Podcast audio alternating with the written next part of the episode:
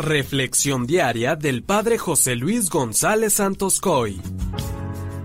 Cuando se trata de que nos atiendan bien, siempre exigimos y tenemos muy buenos argumentos para que lo hagan. Sin embargo, cuando nos toca servir, puede que pongamos algún pretexto para no hacerlo de una manera generosa y desinteresada.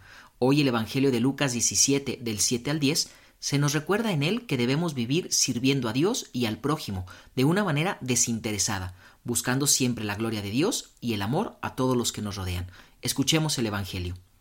En aquel tiempo Jesús dijo a sus apóstoles, ¿quién de ustedes si tiene un siervo que labra la tierra o pastorea los rebaños, le dice cuando éste regresa del campo, entra enseguida y ponte a comer?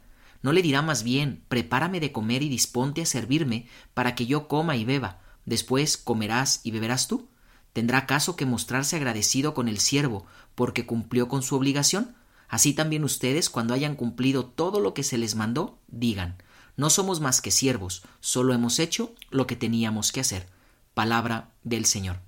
Queridos hermanos, hoy quisiera que de este Evangelio reflexionáramos acerca de cómo ha sido nuestra entrega en todo lo que hacemos, en cómo ha sido nuestro servicio en los diferentes ambientes en donde nos desenvolvemos.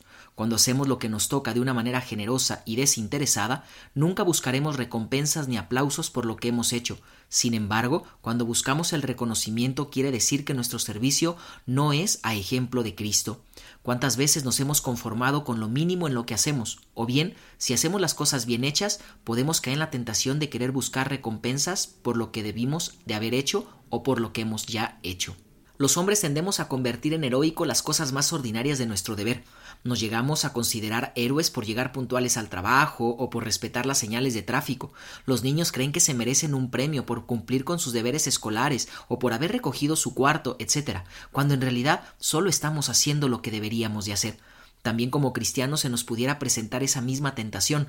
Aunque nunca lo expresamos así, llegamos a creer que nosotros le hacemos un favor a Dios cuando rezamos, cuando participamos en la misa dominical o cuando cumplimos los mandamientos. Hermanos, Cristo nos ofrece este mensaje en este día para prevenirnos de esta actitud con la que nos olvidamos de que Él nos ha dado infinitamente más de lo que nosotros podamos ofrecerle, y que lo que hagamos en nuestra vida espiritual, sea poco o sea mucho, somos nosotros los que nos beneficiamos con eso pero hay que tener mucho cuidado. Dios no es un amo déspota y desconsiderado. No pensemos que al final de nuestra vida, después de haber trabajado y luchado sinceramente por Dios, seremos recibidos en el cielo con un seco y frío, solo has hecho lo que tenías que hacer, adelante. No, hermanos, eso lo tenemos que decir nosotros, pero no lo dirá Él. De hecho, en la primera lectura, tomada del libro de la sabiduría, se nos recuerda que las almas de los justos están en las manos de Dios y no los alcanzará ningún tormento. Hermanos, esa es la recompensa por nuestro trabajo, estar descansando en los brazos de Dios. Luchemos pues con amor y generosidad, construyamos con todo lo que Dios nos ha dado y ha puesto en la vida de cada uno de nosotros. Que la bendición de Dios Todopoderoso, que es Padre, Hijo y Espíritu Santo, descienda sobre ti y permanezca para siempre. Amén.